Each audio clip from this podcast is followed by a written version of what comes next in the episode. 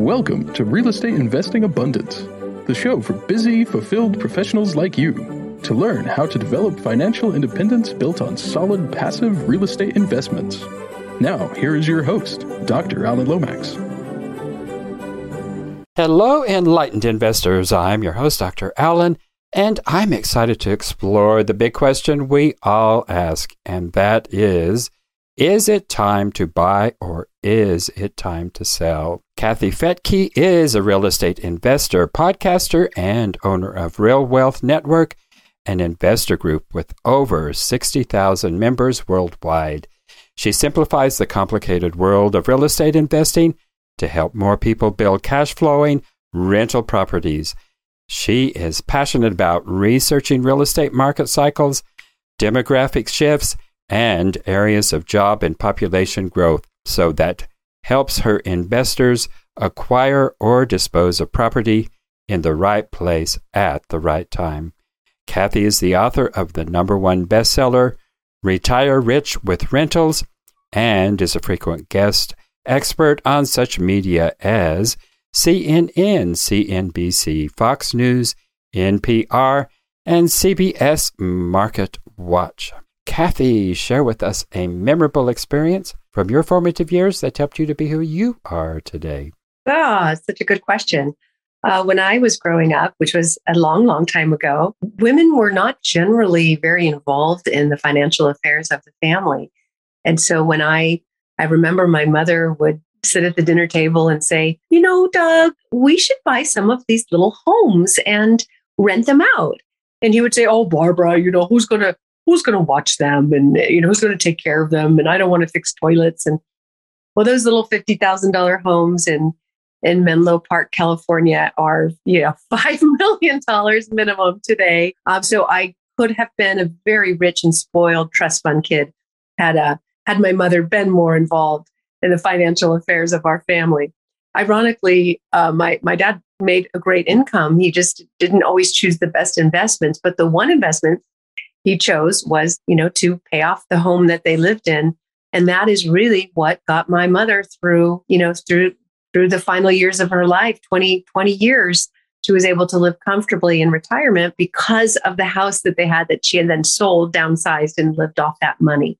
So, you know, I just, a few things came from that is uh, just wanting to be more involved in, in the financial affairs of my family and to obviously invest in properties that are worth a whole lot more over time.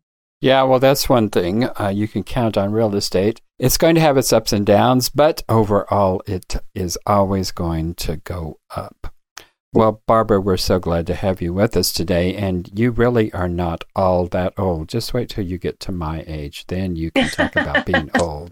But we have seen some changes in uh, gender roles in our lifetimes. That is for certain. And I think that's very good. So tell us about prices. They are at their all time highs, but that doesn't mean that that's where they're going to stay or that that is going to be the high watermark 10 years from now. So what's going to continue here? Well, it's really funny. Everybody's got an opinion about it, right? I, I was just uh, doing home inspections today on a house that we're buying. And the inspector was like, why would you be buying a house at this time? I mean, I don't think he was supposed to be talking like this, but he's like, this is 2006 all over again. It's going to crash. It's going to be 10 years before values come back.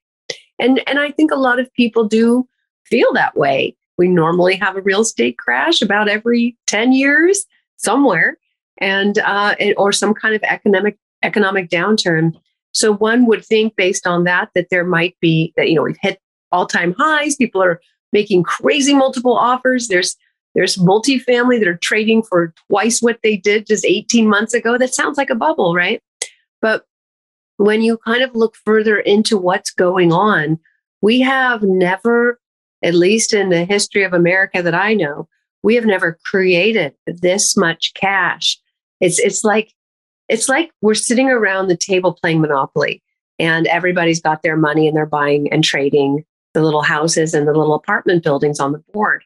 And then somebody comes in and brings in another bucket of money and then another another bucket of money. And all of a sudden you've got more money on the table, but the number of assets on the board game are the same. So what happens? People just pay more. They have more money. And it's all fake money, right? In the monopoly game, it's just pieces of paper, but that's not that different to what has happened over the past 10 years. The amount of money circulating through just digital, you know, the Fed being able to digitally increase the money supply is unprecedented. So it's not really as if values have gone up so much as dollar, the, the value dollar has gone down. It takes more of those little pieces of paper to buy the same thing that you could buy a year ago, two years ago. So we uh, we are realizing inflation is not transitory; it is here because the fact of the matter is, when you pour that much money into a system where there's the same number of assets, you're going to see it. So you know, we we see builders trying to bring on new supply. They're having a hard time. There's supply chain issues. There's boats still outside Long Beach waiting to be unloaded builders cannot we're, we're, in the building industry too and it's very difficult to get all the things you need to get your final co and be able to sell the house. So the supply is trying to increase uh, but it's very slow it's behind and as a, but but at the same time we have all this money. In addition to two very large generations looking for a place to live. You have millennials who are the, the largest cohort of millennials is 29 years old and they are right before home buying age. They are investing, they're circulating that money. A lot of them are high income earners. Then you've got the Gen Z generation, the younger ones moving out of college and and you know forming households and living in apartments. So massive demand. The baby boomers aren't dying off as quickly as I guess some of the economists thought they would, or living longer, staying put. So there is a tremendous de- demand for housing, not enough of it either to rent or to buy. And so, no, I don't see a housing crash coming anytime soon. That's what I hear from many experts. It's hard to believe, but when you look at it from a, a supply side issue, you begin to understand that it is going to be difficult to crash because the demand is so high and the supply has just not been keeping up with uh, with that demand. Yeah. So, in this time of low cap rates and extreme competition, where do you go to find deals, particularly deals that are going to cash flow from the get go? Boy, it's tough these days. You've got to maybe change your underwriting guidelines. Um, the cash flow is not what it was last year or the year before, and certainly not what it was in 2009 or 2010 if you were lucky enough to acquire at that time. Prices were low, interest rates were low, and rents were pretty high. Rents stayed stayed high along uh, throughout the Great Recession. So what we used to look for, which was 20% returns back then, it kind of went down to 15, then 12, then nine, and eight, and six. I mean, returns are are decreasing in terms of cash flow, but in uh, equity growth, that's really taken off, right? So you just really have to look at why am I buying real estate today? And what we know without a doubt is that real estate really performs in an inflationary environment, especially and mainly if you borrow the money. If you're locking in low cost debt, you know, debt that's almost free, right? You can you can you can get you can get a 30 year loan, a loan you don't have to pay off for 3 decades and get these locked fixed rates. If you want, you can also get adjustable, but if you want the fixed rate for 30 years, yet we know that we have an inflation, so rents will most likely go up over a 30 year time period. That is how you create massive wealth. When you're borrowing someone else's money at low cost, with low cost money, acquiring an asset, getting the tax deductions, the, the incredible uh, tax deductions that you can get from commercial property and, and residential property. And then on top of that, if someone else is paying off that debt for you and the values are going up. So it's just a win, win, win, win, win.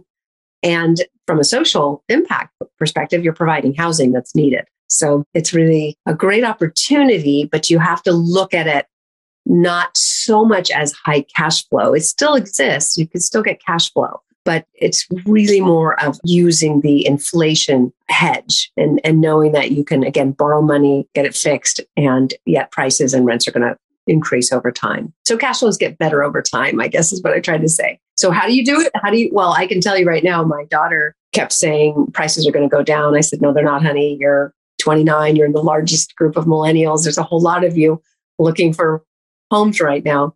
So the way we were able to win the bid so that she could have a home is uh, come in with a really incredibly strong offer. If, if you can at all get help from others to acquire property with cash and then refi later, that's one way to win the bid. Come in a little higher uh, and then maybe negotiate down once you're in contract once you've done the inspections and so forth. But it is it is tough to find the inventory. It's tough to win the bid. At, at my company at Real Wealth, we have 15 rehab teams. They they buy distressed property, fix them up, and then resell to investors. So we have relationships and we're able to still get inventory for investors, but it's dwindling. It's hard to get. We also have relationships with builders to help us build inventory to to sell to investors, and that's that's getting harder too. we'll be right back after a brief announcement.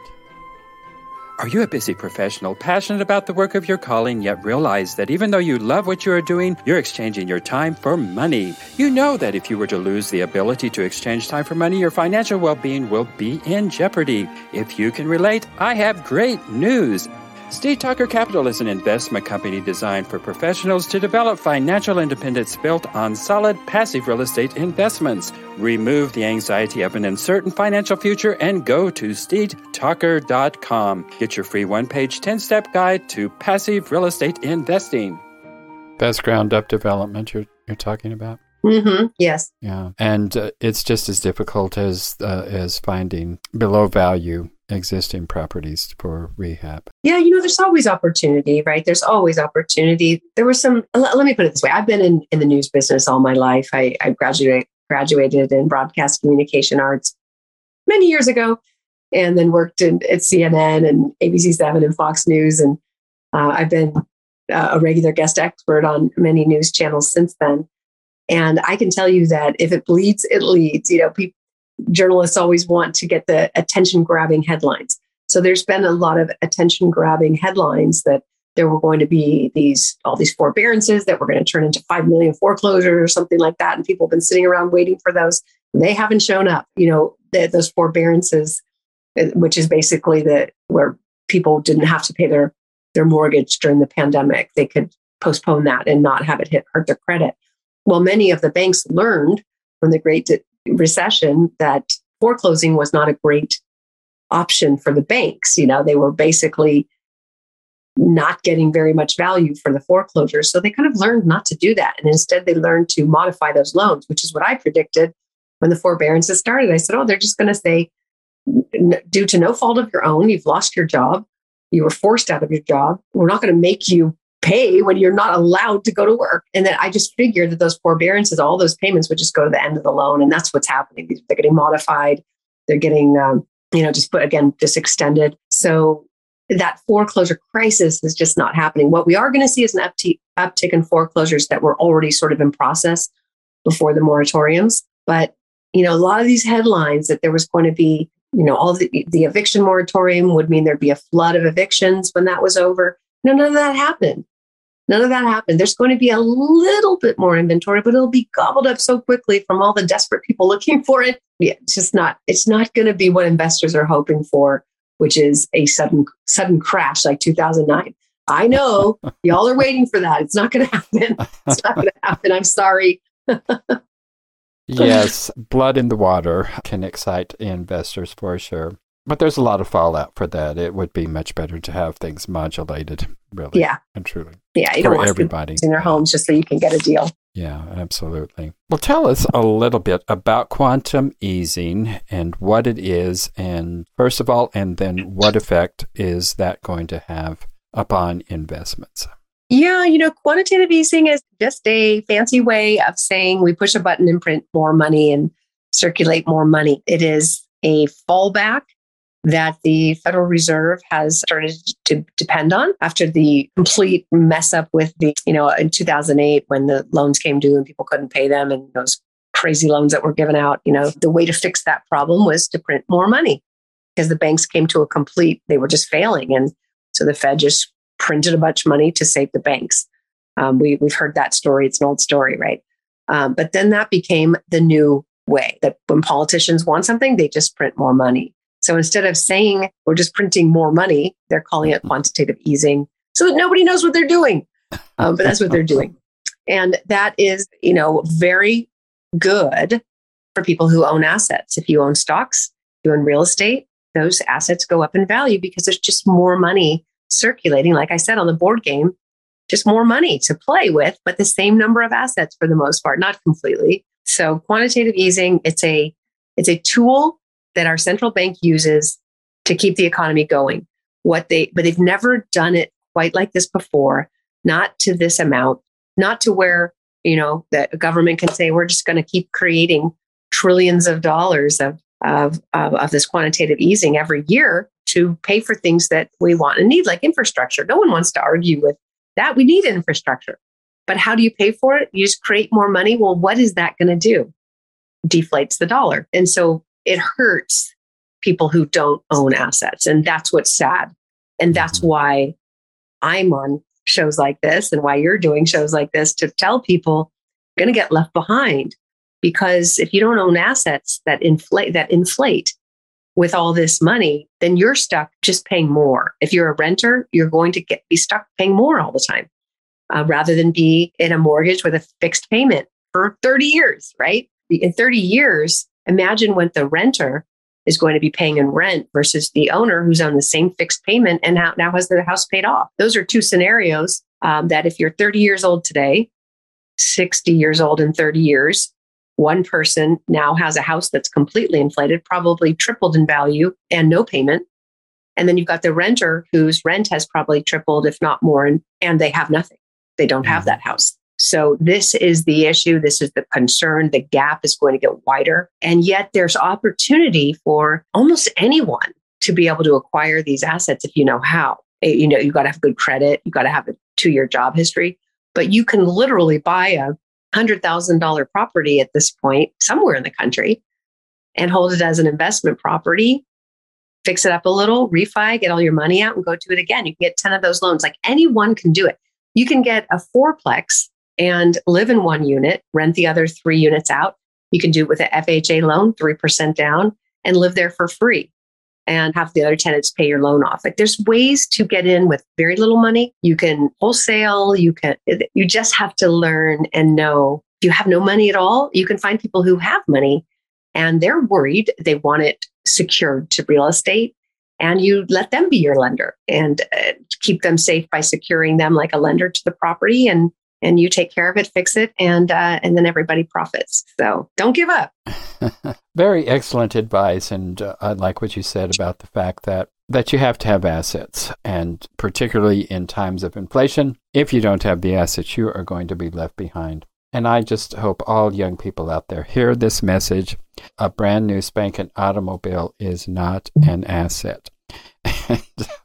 That's right. It is a good way to drain your pocketbook, but it will not help you in particularly in times of inflation. Yeah, I'd like to speak to that if you don't mind.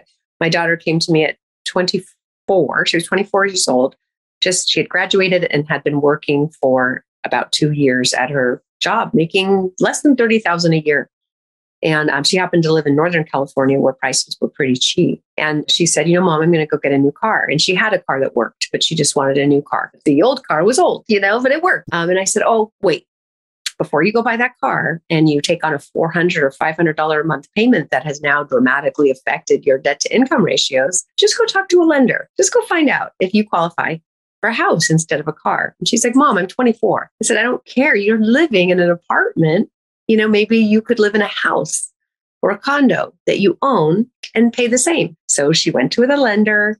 Turns out she could qualify for a $300,000 house. And it turns out that was available in Chico, California at the time. So she actually bought a fixer upper for 250 and ended up just selling it a couple years later for 350. So she made $100,000 and still driving the old car. Now, if she bought the car, she would have a car that was worth probably half what she paid because it does depreciate. And instead, she ended up living basically for several years, not paying, you know, basically living for free and making a hundred thousand. Absolutely. And the other thing I, I tell uh, these young people who are so eager to go out there and get a car is you already mentioned what it does to the debt to ratio, whereas if you qualify at first, you can qualify for a home before purchasing the car and go out and do that because that debt to ratio is going to knock you out of the house and you may end up with a car but no asset. But if you do it the other way around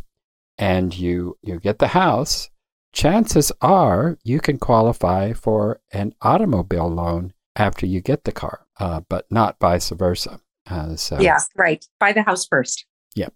Yep. Or the Absolutely. condo or the townhouse, whatever you can get into. And you don't Absolutely. have to live there forever. You can get it as a primary residence, live there for a year, and then rent it out. Yep. Go live somewhere else. Absolutely. All kinds of ways, as you had mentioned uh, earlier. And none of these ways are really all that complicated. It's just learning a little bit of information and learning how to apply the different strategies.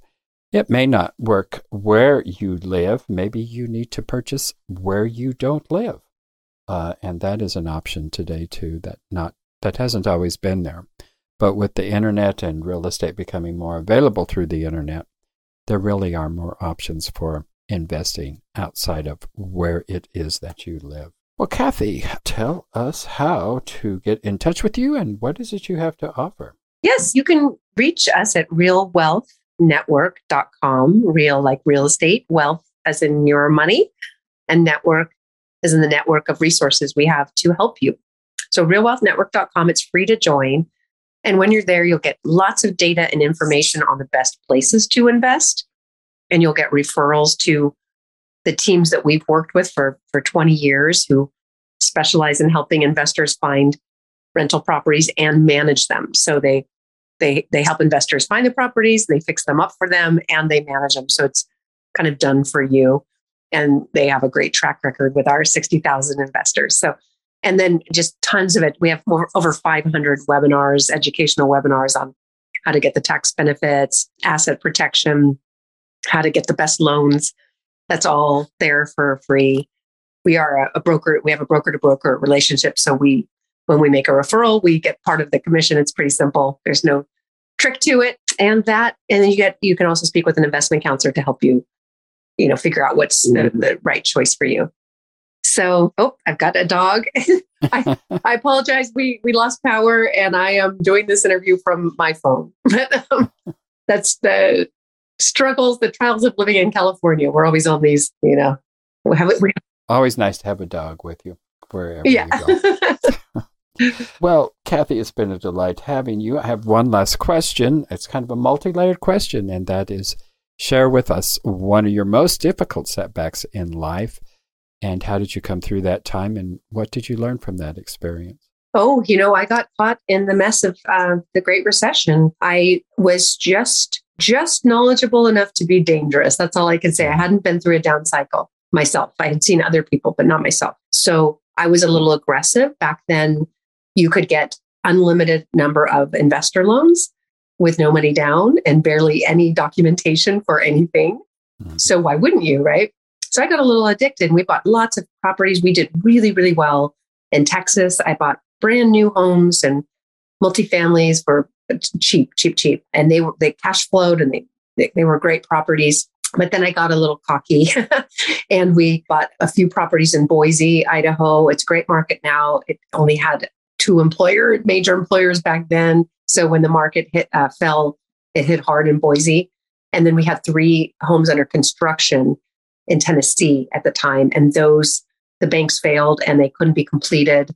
And um, so we lost all our money in those it was it was a really tough time. So what I learned from that is to underwrite really carefully, to to always expect the unexpected, and um, and have plenty of cash reserves. It's okay to be leveraged on properties that cash flow that pay for themselves, but a lot of people at that time were buying properties that were negative cash flow, and you can't do that for very long. That'll drain that'll drain you. So as long as you can break even and cover your costs, or better yet, cash flow, and have plenty of reserves, you can get through hard times. So that was that was the big lesson is make sure you're cash flow positive and make sure you have reserves and that your underwriting's excellent. Very, very good advice. Not fun lessons to learn, but sometimes the worst times are the best times in terms of at least learning. Yeah. Well, Kathy, it's been a pleasure. Wonderful meeting you, and thanks for being on the show today. Thank you. Thank you for tuning in to Real Estate Investing Abundance brought to you by Steed Talker Capital, a company working for passionate professionals like you to develop financial independence built on solid passive real estate investments. As part of our efforts to make the world a better place, Steed Talker Capital contributes to activities and organizations committed to better understand the equine. These endeavors attempt to enhance the human treatment of horses worldwide. Steed Talker Capital, working for a world where all creatures, great and small, flourish abundantly. For resources to develop your financial independence, connect with us at steedtalker.com.